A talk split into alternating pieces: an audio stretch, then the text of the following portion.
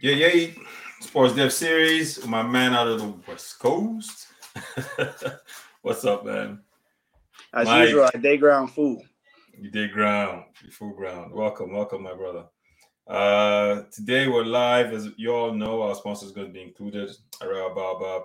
Um, you know, fruit powder. It is a fruit powder harvested from the baobab fruit in Nigeria. In this case, one of the most nutritious substances on the planet, and you can get it on arewabaobab.com. Um, my man, before we get started, man, what's going on? Congratulations, you have your podcast started. Always Footy Podcast live. First ah. episode ah. was recorded. So those of you who want to listen to uh, unedited, raw, uncut versions of football analysis, check out the Always Footy podcast you know, I'm I'm kind of edited myself, but this guy here is um he's pure raw unedited version. so you guys will have fun then, man. Congratulations, right, thank, thank, thank, you for that free publicity, my brother. Nah, uh, yeah, so like he said, uh, on platform right now, we're on Spotify. Uh, so you can always check it out. Like he said, always Footy, always Footy, F O O T I E podcast. Uh, from me, Michael Okoro. So yeah, check it out. It's just a quick summary of. Usually, I'll do a quick summary of the weekend that was in the World Game and just talk about any events. I want to keep it short and sweet so people's attention span isn't really taken away. So check it out if you can. Hundred percent. Congrats, man. You know what's funny? Um, I was just thinking about it the other day. I was like, you know, podcasting, and there's so many of them. But it's um, it's interesting in the sense that when you record a podcast like we're doing right now, right? It's cataloged for pretty much forever, as long as stuff could be cataloged, right? So it's there, it's archived.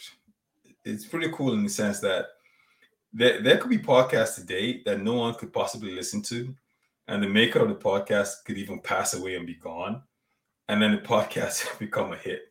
You, you know what I mean? I, I, mean, uh, you know, it's funny you say that because in my background, which is in science, that's yeah. precisely how things are. You know, people will research something, something that's seemingly just obscure, and yeah. they'll be dead. And in fact, maybe 30 years later, somebody now is doing some experiment or design or research, and they refer back to something that's been cataloged in the archives for the scientific research. And they'll get credit for it, and you know mm-hmm. that's just how it is. So yeah. we are. I mean, and not to deviate from the topic of football.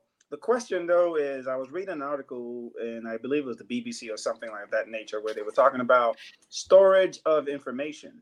Mm-hmm. You know, like all everything that goes into the cloud gets stored somewhere. It has to be stored somewhere. But uh, you know, the storage system they have usually is a building somewhere where they're storing a lot of these packages and they can only last for a certain amount of time. So now they're trying to convert these into into DNA, actually using DNA to store information, just like DNA stores information for life. So it's very interesting stuff. So I wonder if, in reality, how long before we're gone, before we become famous, but how much longer our stuff will remain if they don't convert it into DNA information. But you know, that's just something to ponder. yeah, that's crazy though. Just think about. I was just thinking about it the other day. I was like, you do know like what you put out there is there. It just stays. It's not going anywhere. It becomes your podcast, you know. So sometimes, like, especially when I want to do monologues, I'm usually very careful about, especially statistics. Like, you don't want to be, you don't want to be wrong with stats on your own podcast. But um, but no, man, it, it's interesting stuff. So anyway, transitioning into you just mentioned football, man. What's up with uh Cristiano Ronaldo? You know, is uh, we're starting heavy. When we, we yeah, right into it. We're Dude, not holding back. Ah, no, boy, Cristiano Ronaldo. Nah, nah, that's so, you know. I feel I feel bad for that guy to a certain extent. You know, he's going through what many many great athletes have gone through in the past. The realization that one, you're not as good as you used to be. You know, mm-hmm. at least, well, people don't think you're as good as you used to be. Correct. Certainly, Ronaldo is not getting the opportunities in Manchester, and one could always say that hey, the man demanded to leave, and you guys did not let him leave. in that perspective, but at the same time, you have to be a professional. Uh, there's no way one can side with Ronaldo in that whole incident. And if people don't understand what we haven't heard about what we're talking about, we're referring to him refusing to come off the bench in the 89th minute when Manchester United were playing against Tottenham Hotspur last week. And coincidentally, the thing that makes him look even really worse is the fact that that was arguably Man U's best performance of the season. At the time, mm-hmm. they were leading 2 0. So, but I want to juxtapose that whole scenario with something that happened uh, maybe a couple weeks ago when Man City played Man U. That game was a, a mauling by Man City on Man U. I think the final score was 6 3, and that final yeah. score flattered Manchester United, quite frankly, because um, it was it, the score wasn't that close. Um, Erik Ten Hag mentioned that he chose not to bring Ronaldo off the bench in order not to humiliate him due to his status in the game.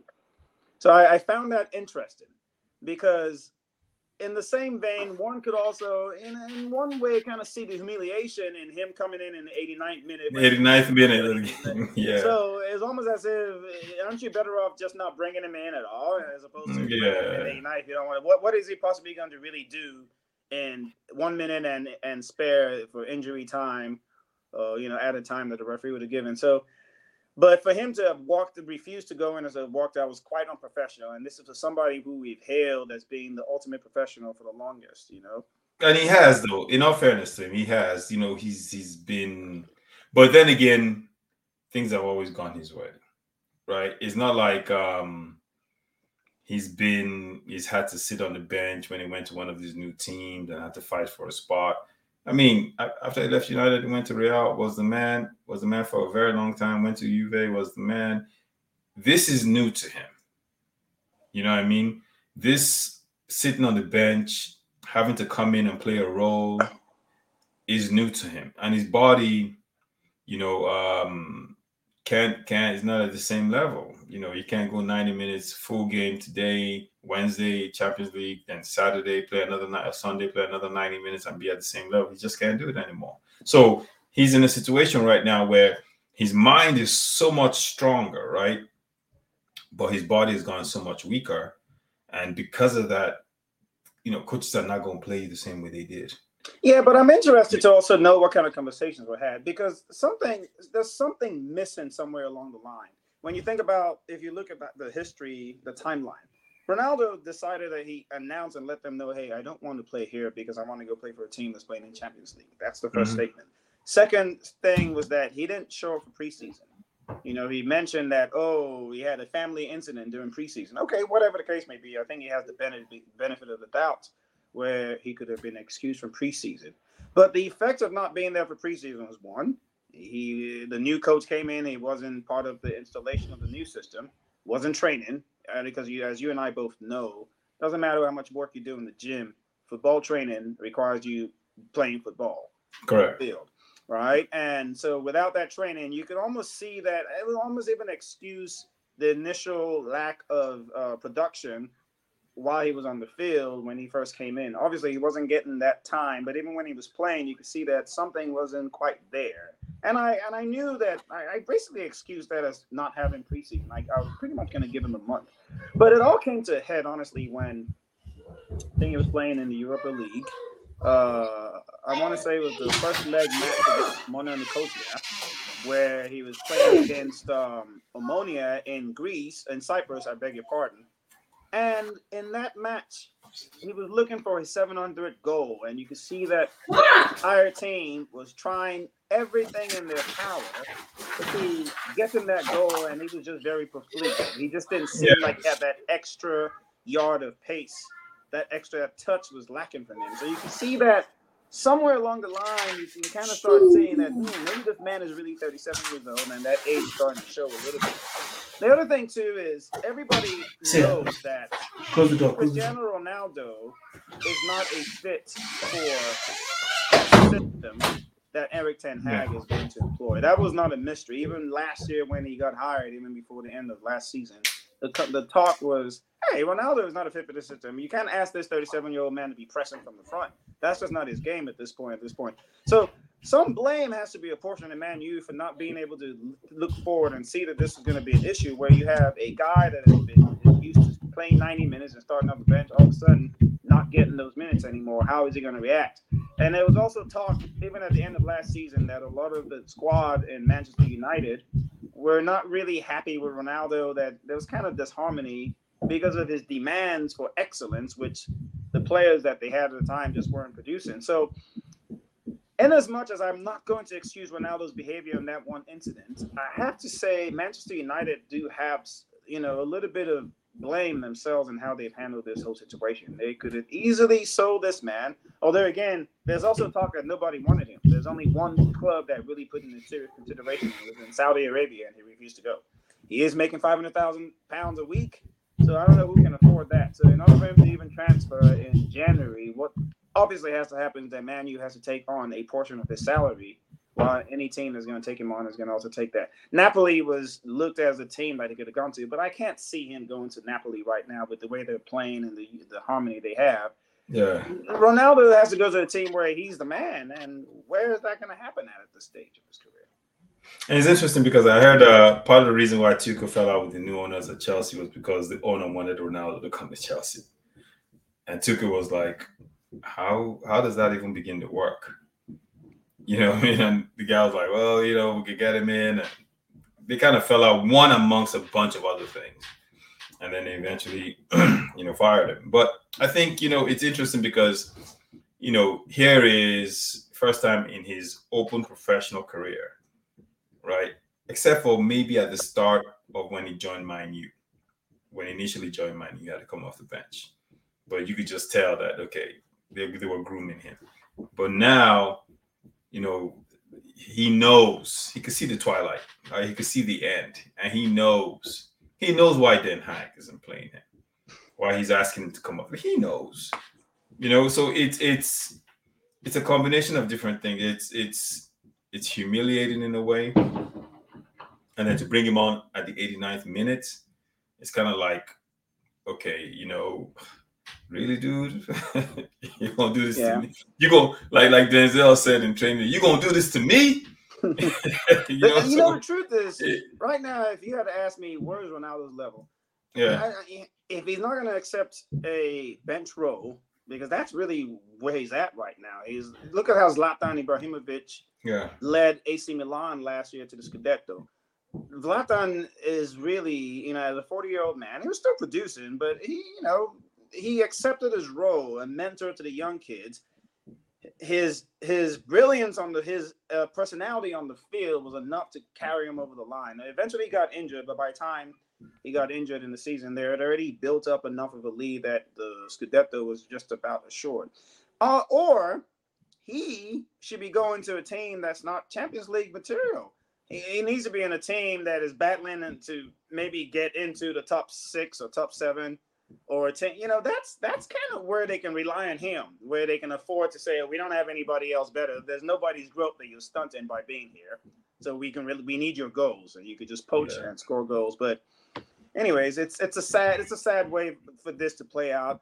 Again, maybe it's even in his benefit that he's not playing as much because he'll be fresh for the World Cup. Because that's another thing happening. I don't know if you're noticing how players are just falling down like flies on cow manure in terms of injuries ahead of this World Cup. And uh, maybe we can touch on that right now. But I'm telling you, man, FIFA has completely screwed up having this World Cup in Qatar. And there's so much, so much backlash and so much, um, so many consequences of fix trying to fit all these games into this period just so we can have a World Cup in December. I'm yeah, almost I, starting to lose heart about the World Cup just with the amount of number of oh, missing. Yeah, I mean, for me, the World Cup is, which is next month, by the way, dog. That's just like right around the corner. Um, for me, the World Cup is like, okay, you know, I'm looking forward to it because it's the World Cup, you know, to see how teams do and watch it, and always something I get up for. But I think the Qatar thing has just been a big mistake. You know, honestly, I think you know, for God's sakes, they can't they can't party out there, they can't drink beer, and you know, like you know listen, it, this this may sound bad, but if your country has laws where people can't drink beer, you can't host the World Cup. I'm sorry. You just. I mean, I, so it, that, it's that's that's even one of like the many situations. There's a whole bunch of other reasons why people would tell you probably that World Cup should not be in Qatar, but yeah, yeah I mean, it, it, it, it just. There you're, you're restricting people's freedoms. Like people want to go out to the World Cup, they want to drink, they want to dress half naked, they want to run around, they want to have fun. You when you when you open your country to the world, that's what you do. You open it up to all the cultures, all the ideologies out there, everything, and you open up a space for people to come in as long as they're not breaking the law, right? They're not breaking your law which is crazy because the law here says you can't do that, right? But but as long as you know, so when you look at it, it's like okay, we shouldn't pick a country that has such stringent laws that prevent people from having fun. If your laws are too strict, then we need to reconsider you hosting the World Cup. Well, just don't bid. If you can, if you, I think yeah. it's, it's quite straightforward. If you can't yeah. allow the world to come to you, then what's the point of bidding? What's the point? But we know we know the point, and we know why they got it, and FIFA has stubbornly just stuck by it because what are they going to do? There's money involved. The reality is, again, those are the existential things that you're speaking of, and I'm not even quite as worried about that because for me, the game is about the players. Once the player welfare is being compromised, then the game is compromised. I mean, don't get don't get me wrong. Every, even in the Summer World Cup, there are people that get injured. But now, if you're looking at it, these guys are playing. Um, what do they get? Like, how much time do they get? Two weeks, two weeks break. Yeah. Uh, before the World Cup starts, so now you're looking at guys that they have a thigh injury right? That's going to keep him out for four to six weeks or something like a pull a quad muscle that might keep him out 46. They're going to miss the World Cup. If that had happened, this is they're miss the they're pulling it two weeks before the end of the time when they'll be released. They're missing the World Cup. If this is happening in um in a regular normal year when the World Cup is held in the summer, teams have about a solid two months almost after the season ends or before the World Cup begins? Because the World Cup doesn't usually begin till um, end of June, beginning of July, might even be mid July. Seasons mm-hmm. typically will end sometime in the first couple of weeks of May. Some seasons even end in the first. So there's there's enough time for all these nicks and things and bruises to heal up. But forget about the bruises because injuries happen. It's the num sheer number of games these guys are playing. They have to conclude the Champions League group stage before the World Cup this year. That is ridiculous. You know, so by by the end of this, by literally, I think we're looking at today was match day five. There's six match days in the in Champions League group stage. So now match day six is coming up either next week or the week after and you got to still play FA Cup matches. You got to play league matches. It's ridiculous, man. And and you're seeing if I, I know you've been following the uh, the Premier League. At the start of the Premier League, the games are fast and furious. We're seeing great games. Mm-hmm. Now the games are a drab. Guys are just basically running on fumes. They're, they're sort of just kind of trying to get over the line. You know, uh, I was I was listening to Cesar Azpilicueta. He was giving an interview the other day, and he was t- concerned. He was, he was saying this is the reason why. And it's like even a squad as deep as ours, well, we have so many guys who are going down with injuries. We can't even, even though we have five subs, we can't play those other guys because we're fighting for top four. We can't be playing guys that are not of the quality of the top four in Chelsea squad, even even though we have five subs. So in reality, we're not using our, all our five subs. We still have to play the guys that are enough quality. So it's it's causing more strain on us. And N'Golo Kante is missing. Reece James is missing. I'm sure some of the guys that are you you you're a Chelsea fan. Uh, yeah. Raheem Sterling looks a shadow of himself. Uh, Koulibaly Koulibaly's injured. Mendy got injured. Um, you know, yeah, yeah, it's it's um look, let me tell you where this thing is really gonna get bad. When a certain team that usually does exceptionally well in the World Cup or in World Cups, prior World Cups, goes out there and they realize that their players can't function as well. They end up losing to a team that ideally they shouldn't lose to. That's when you start seeing an uproar. I promise you, just wait. Right now, people are still looking like, ah, you know, but when that happens, and it will, it will. I prom I promise you it will happen. Because you find out guys, imagine players who've been playing consistently. We're in October, right? Champions League, league, uh, whatever cup they're playing in their country, consistently, and then boom, next month they have to go for this tournament. and they start for their clubs. And keep in mind, you still have friendlies, right? That are, that are going to be played before and travel. So you're going to find a situation where a lot of these guys aren't as, you know, ready. They're not in their typical, you know, tip top shape and and it's, it's going to show. It's going yeah, to show. I think the game the games are gonna. I don't. I don't. I'm not anticipating a great spectacle. We may yeah. see a lot of mistakes, and that might lead to goals and things of that nature. But in terms of the spectacle, I'm not really expecting much. Another another consequence that we're not even talking about is also the effect it's going to have on teams who don't have a lot of players playing in the World Cup or playing for countries that won't go that far. I'm yes. now interested to see how it's going to shape up in terms of like things like the relegation battle or even mid-table teams that maybe don't have as many players, you know, in World Cup in the World Cup. Maybe a team like Crystal Palace, if you want to just stick to Premier League, where maybe yeah they have some players, but those guys aren't really going to go. Actually, they only the main players are probably not even going to the Zaha's not going, to Eze, Olise. Those guys will be fresh. Guys. They'll be fresh, man. Right. So now you're going to have these guys in Man City and Liverpool and all those other teams that are obviously uh, made up of team players from Brazil, Belgium, Argentina, Spain, those countries that we simply expect to be in quarterfinals and beyond. And it's going to affect them when they come back. Somebody's even saying, look at Erling Braut Haaland. The guy is scoring goals for fun right now. He's going to have a whole month off during the, the winter break to relax yeah. and recuperate. Well, Norway, no, Norway didn't qualify, right? Stop him you know, yeah, when no. he comes back because everybody be tired, but he'll be rejuvenated. So he'll be fresh. Interesting to see, and I hope FIFA.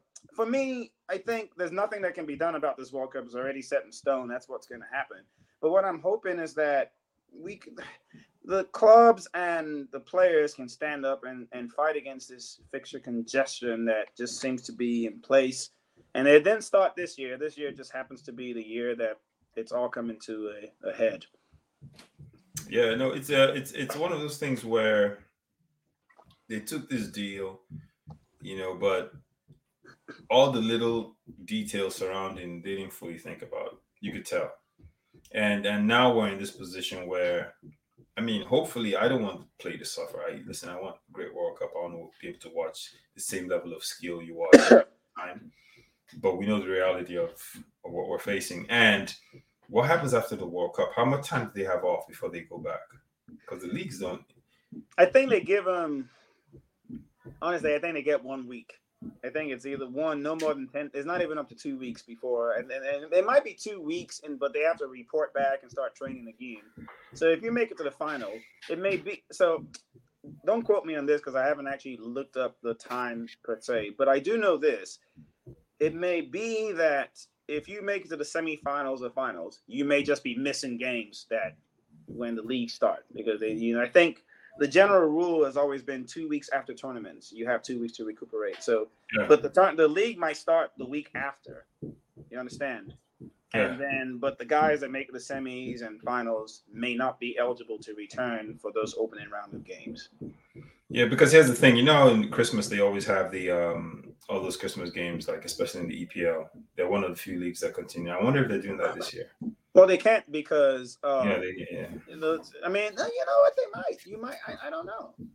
You're right because it's it's one week. Christmas is literally a week after the World Cup ends. The World Cup ends, I think, December 18th. So Christmas is seven days later. They yeah, it wouldn't surprise for sure. They're having New Year's New Year's games. So yeah, because that, that's kind of like a season type of thing, right? So everyone, you know, in, in England and around the world, they look forward to, you know, that period. Not the players, I can tell you that much. not the players, yeah. But but in uh, the rest of Europe, usually what they do is they have that winter break because it's cold. Yeah, yeah. Especially in the northern parts. I know Spain takes that time off. They come back usually the week after uh, New Year's. Uh, um, Germany also does. Italy, I believe they do all. You know, those countries that have that a little bit in the northern hemisphere uh, mm-hmm. tend to do that a little more, or just just a break, which is necessary. But England started doing having that break too. They but it's not the league. It's not like everybody gets it. They they sort of stagger. So there's always games where they stagger who gets the break. They started that last year. And yeah. So I, t- I, I, I tell you what though, I just checked it. Yeah, it's going to be an interesting uh, Christmas set of games because what they, they they take a break on the 13th of November mm-hmm. for the mm-hmm. World Cup, right? So they go to the World Cup. then they start again on this unboxing day. So December 26th, they're back at it. So what's going to happen is they'll start back on Boxing Day, and we are going to see some ridiculous upsets. I promise you. Oh no, of course.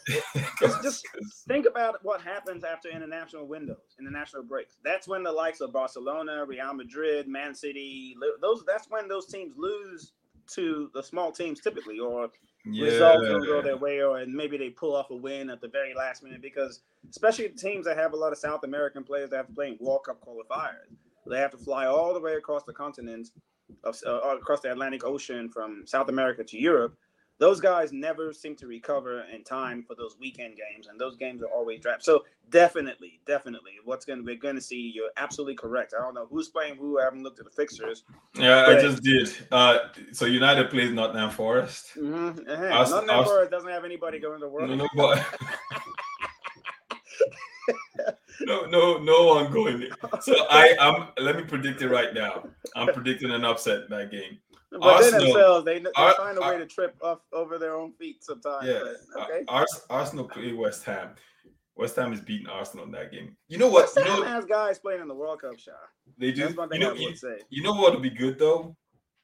Because if you if you are a betting guy during this period, this is the time to make a lot of money because you would just go in and pick the underdogs for a lot of these games. And because of the scheduling, I guarantee you make a lot of money. Well, one thing I know about gambling, I'm not a big gambler myself, but I do know this the house usually wins. So if you think you're going to make a lot of money off these gamblers, good luck trying that as your source. Hey, some people win, all power to them, but it's not something I so what about the what about the what uh, about the people that bet Leicester would win the league a couple of years ago? Those ones were throwing away their money. Everybody thought they were throwing, but they got lucky. It's just, that's how it goes. that's how it goes. Though. Some people, but that's the thing. Like some people put money on their team no matter what. Somebody has money on Nottingham Forest winning the Premier League this year. I guarantee you that. Hundred percent. Because the, the odds favor I'm losing one thousand pounds as opposed to winning six hundred thousand. Okay, those odds favor you yeah. if you have the money to waste like that. By the way, did you hear about? I don't know if you were aware in, in Nigeria, and I think it was Anambra State, the governor Soludo just recently banned all gambling.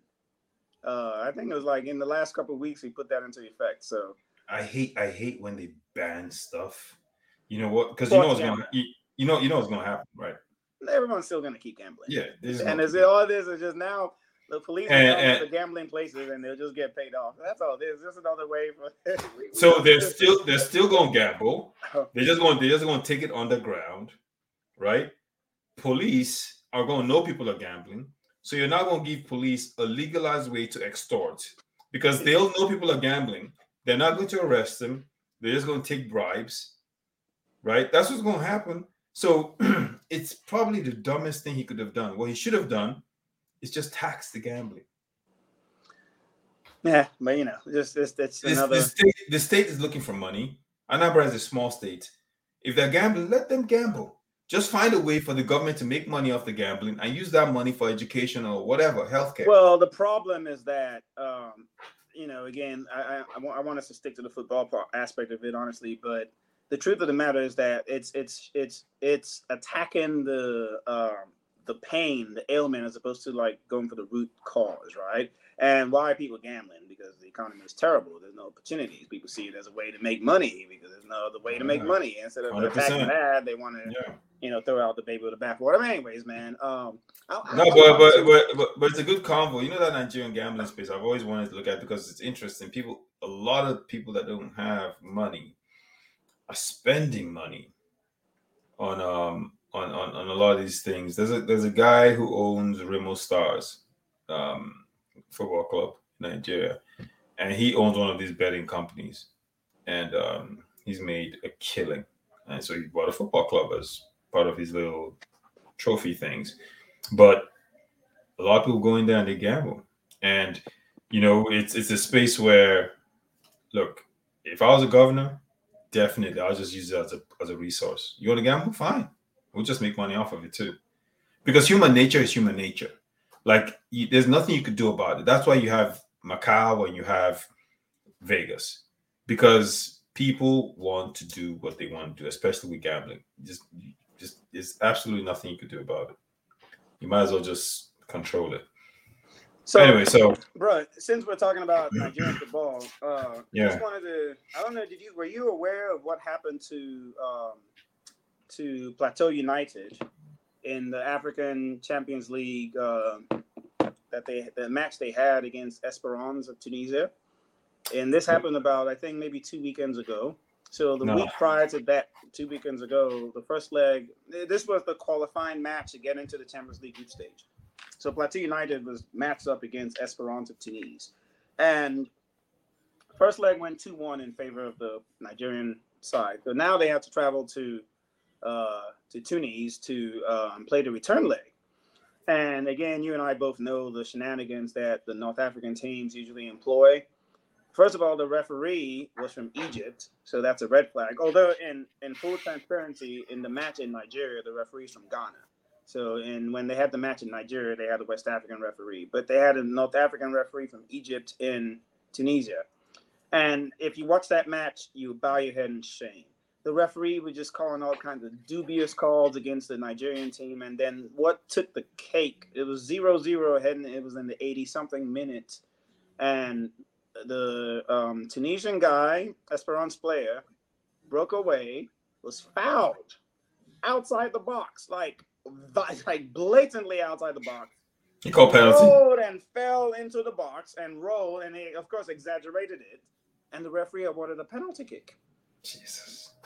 And the penalty kick was the kick that defeated Plateau United. It was ridiculous. It was like it, the most obvious ridiculousness. Um, it was a match that was attended by a lot of high-level Nigerian officials. Um, uh, even the head coach of the Super Eagles, Peseiro, was in attendance at that match, if I'm not mistaken, just to watch them play and it was highway robbery, and it's it, it's it's it's really atrocious to believe that on the continent of Africa these things are still happening, and CAF is to blame. But we sit here and we talk about this all the time, where the refereeing decisions just seem to be just of dastardly, ridiculous standards. Nigeria as a country in fact, if, if it were me as a coach, I would have pulled my players off the field immediately. And if I and I think like Nigeria, I think again we're the number one country in the West African space. We need to stand up and say enough is enough. When you go to these North African teams, they employ everything in the book to intimidate. The fans are shining those things, throwing objects at you, you know, calling racist, racist chants. It's it, yeah. enough is enough. enough but you know, but you know what? This is this is what I'm saying. Like it comes down to organization within the federation. Um, if you had the right person and they had the proper organization, this sort of incident, all Plateau United has to do is go to his federation. His federation immediately goes to CAF. You file a formal complaint and you see it all the way through. Whether or not they forfeit the game doesn't matter but at the very least, what you would have done is to say, listen, you just can't do this sort of thing to us. You can't. And if you have evidence, have independent referees take a look at the officiating in the game, and you could call that game might get pulled back. But you have to take those steps. You can't just sit back. They lose, they go, they sit back, nothing happens. Nothing. And when, no, when nothing happens, they do it again and they do it again. You saw the one one time, the one time they got a little taste of their medicine in Dakar See how they complain. See how they you know, complain.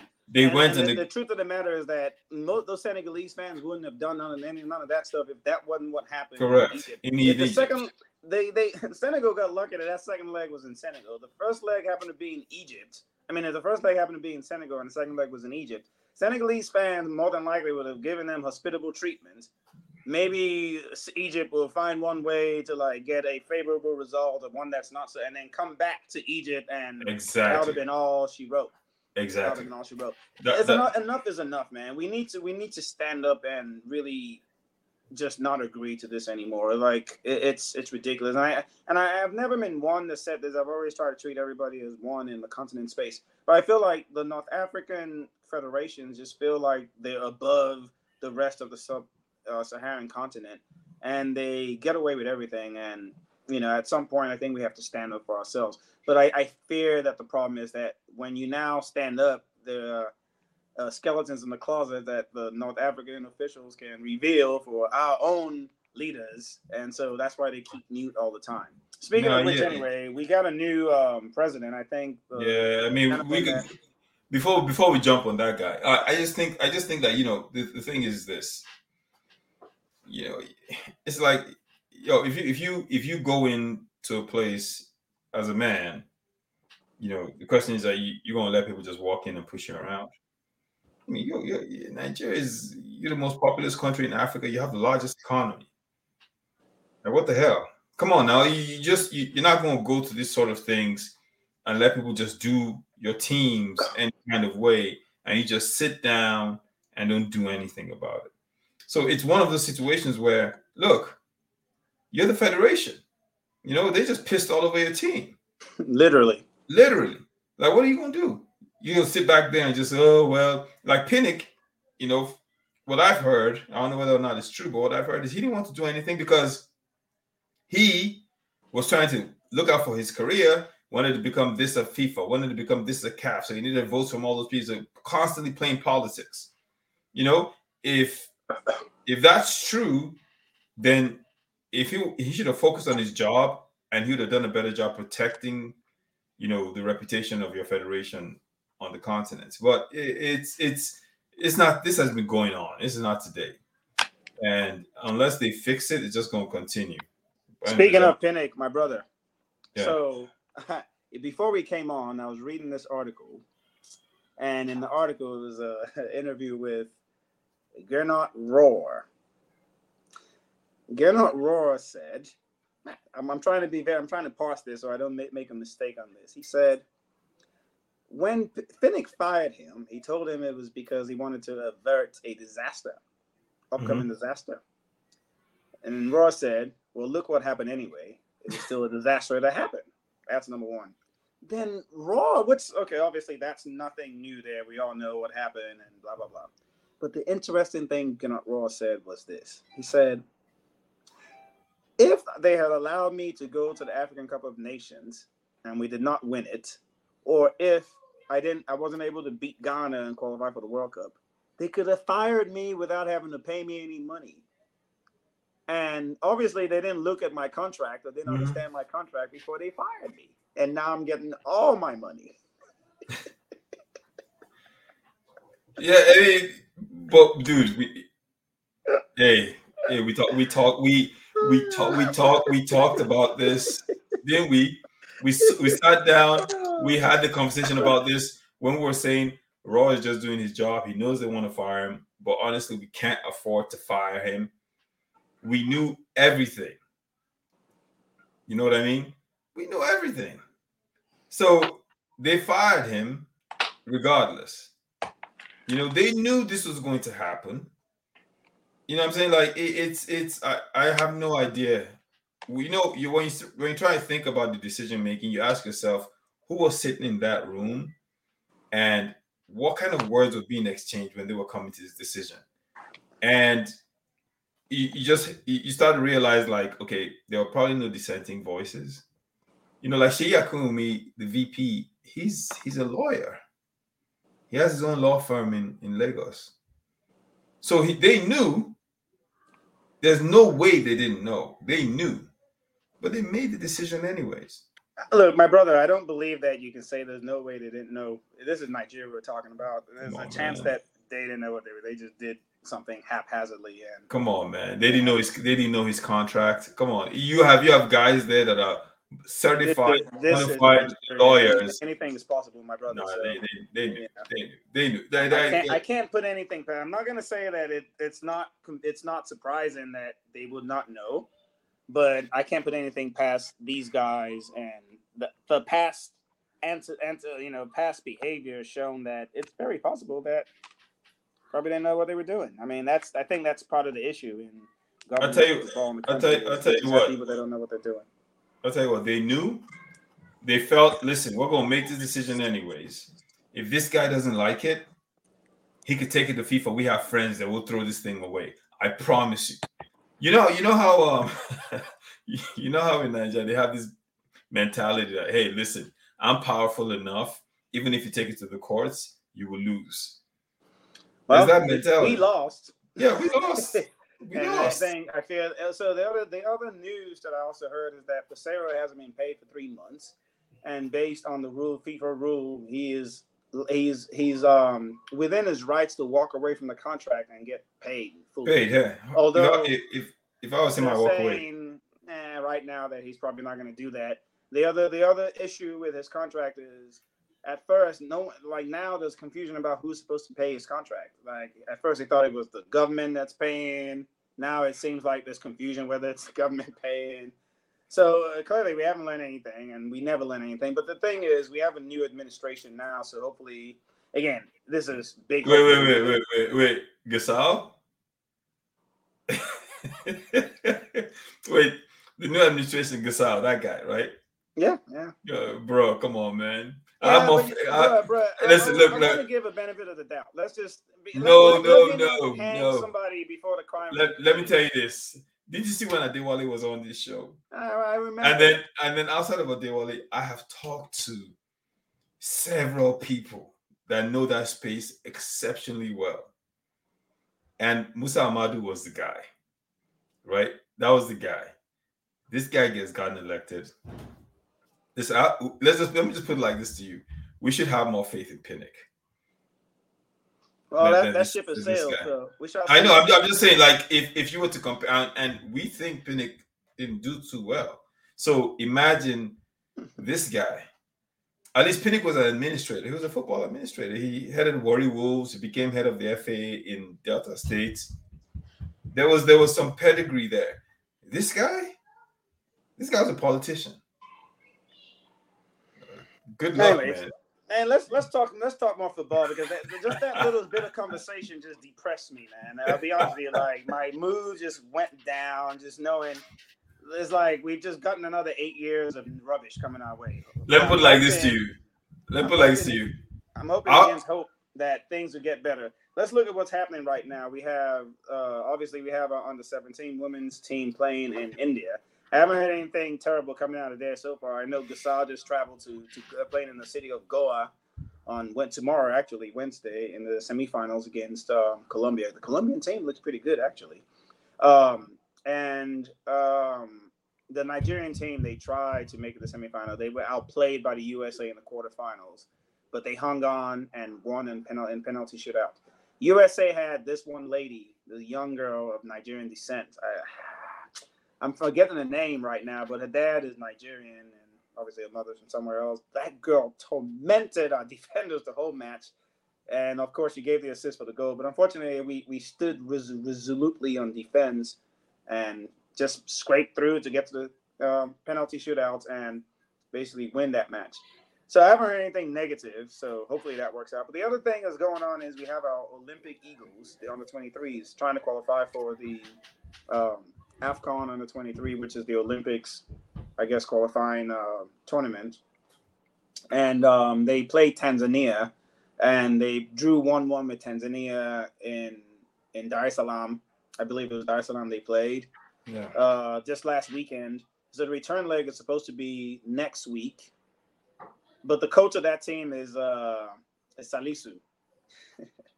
So people are still not very happy with the performances. Again, part of it is they they literally two weeks before the match is when they rounded up players.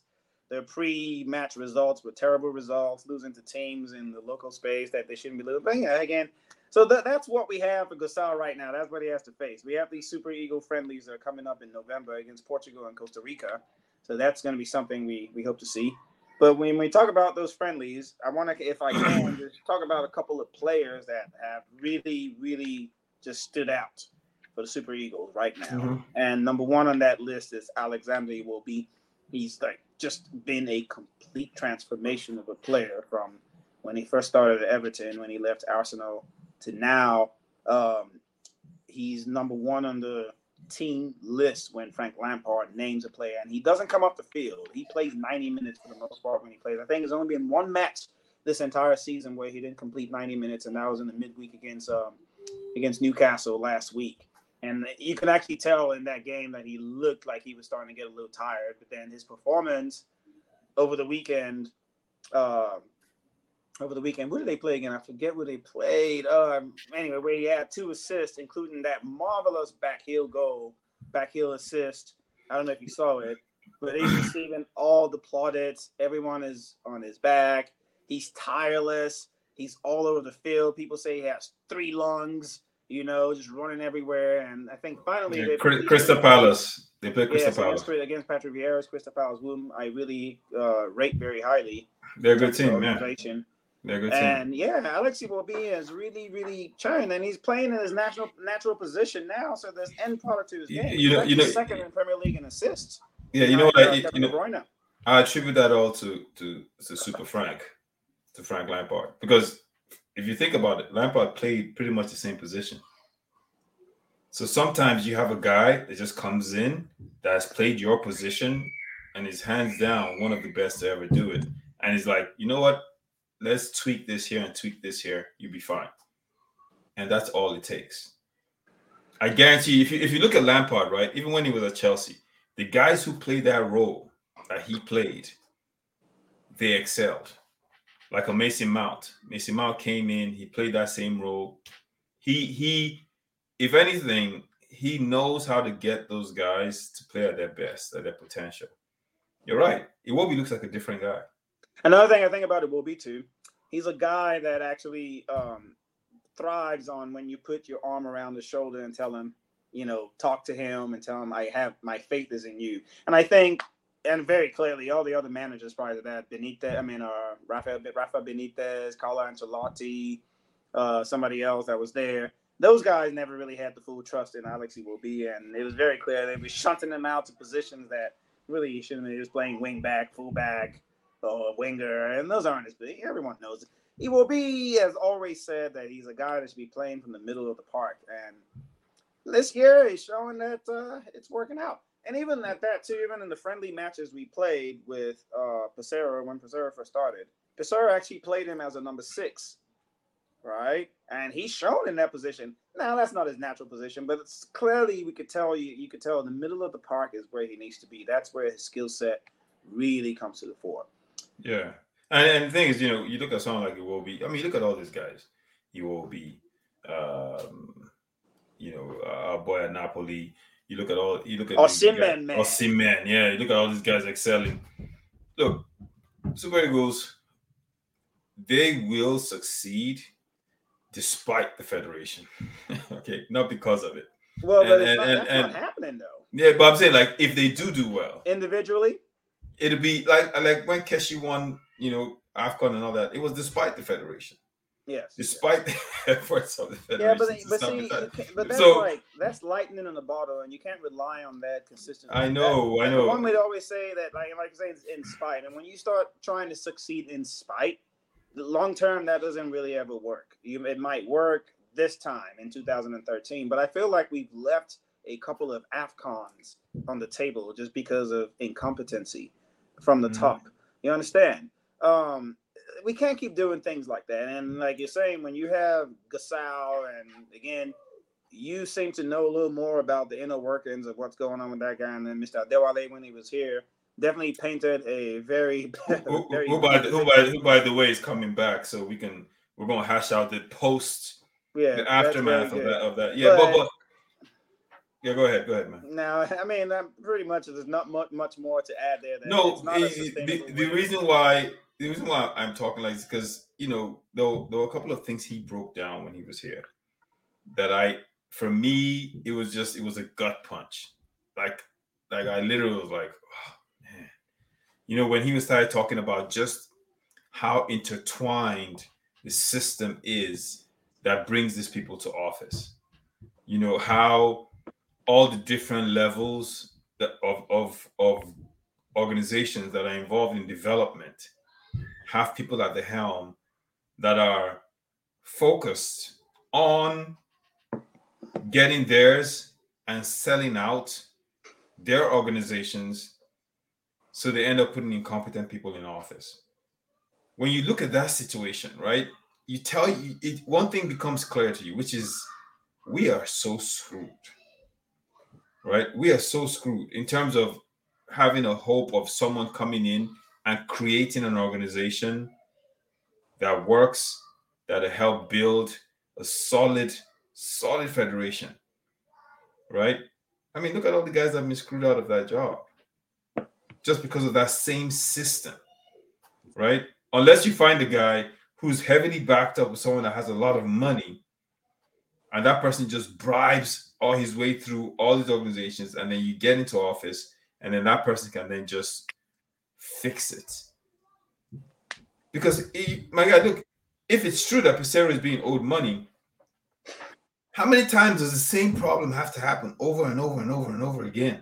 How many times? Bro, we're sitting here just talking, man. That's all we're doing is talking. And we're not the first people to talk. I'm pretty sure people are back home are talking. But yeah, until something, what are we going to do about it at some point? You know, at some point, something needs to be done. But I don't see anything being done, which is sad. But let's let's let's focus on these guys, these players. I, I, before we leave, I wanted to speak on Victor Osimhen because um, Osimhen, he's been under pressure you know, um, pressure to deliver because people, a lot of people are starting to question his abilities. For one, because he's not staying on the field, he's getting injured. One would even add that maybe Napoli lost the Scudetto race last year on the back of his injury when he fractured his orbital bone. Uh, when yeah. Guy was here uh, when we were talking about you know, he's a Napoli fan a, a, few months ago. We were talking to him. Yeah. He was mentioning yeah. that he doesn't believe uh, Osimhen's injuries are debilitating injuries because they're not muscle injuries; they're just freak injuries. But people, co- a commentary have said, well, it's a style of play. A style of play which you know it's a little gra-gra-ish, you know, super aggressive, less technical, leads him to get injured in the way he gets injured, you know, and there's some truth to that.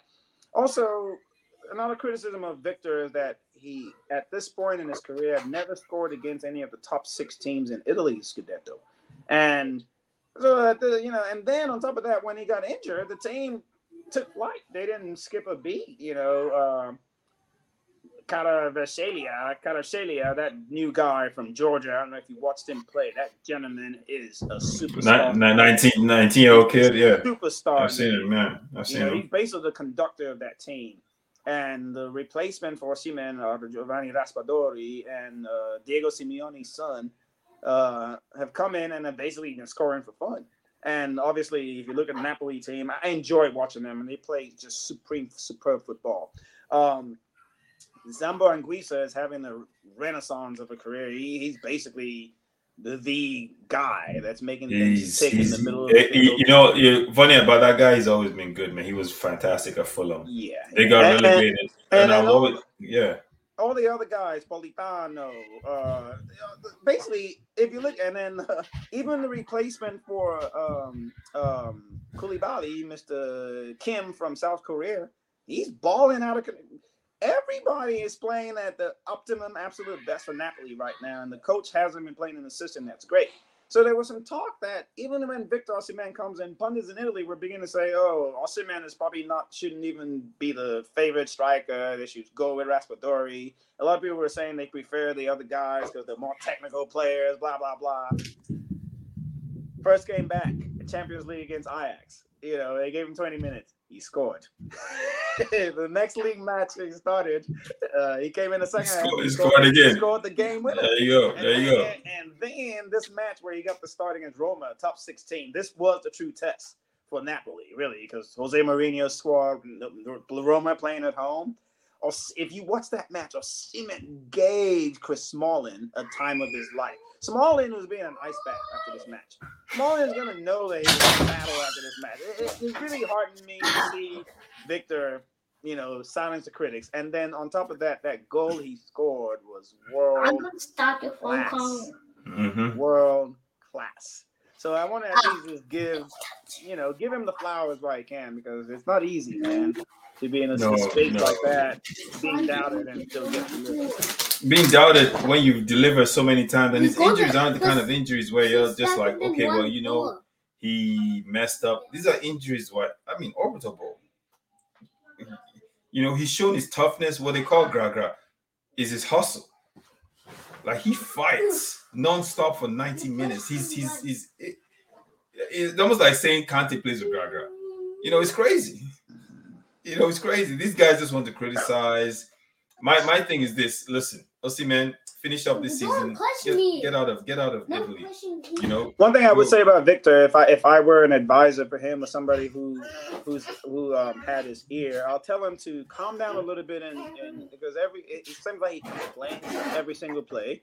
It's always one thing or another, and whether it's complaining about his teammates not passing in the ball, whether it's warranted or not, you know. And I know that passion is probably what makes him tick, but I would say, you know, having played, I can tell you that that rubs your teammates the wrong way when you're always pointing out what they've done wrong every single every single time. Maybe once or twice, no big deal, but but I can't fault the guy's effort, man. The guy is a warrior. He gives something different. Yes, I, I think he has a lot to improve. His touch can still improve. He misses quite a few chances. In fact, there were there was a stat prior to when he got injured where he led all the top five Europe in missed chances where his expected goals to have scored were like something like six and they only scored two goals.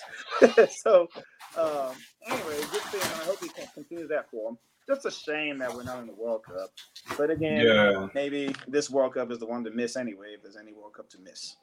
I know. Hey, listen, I know you got to go. Let's wrap up. But listen, we'll, we'll, we'll do this again. I'm thinking uh, another session next week where we could probably get Mohammed in here. But um, Thanks for coming on, man. Hey, of course, anytime.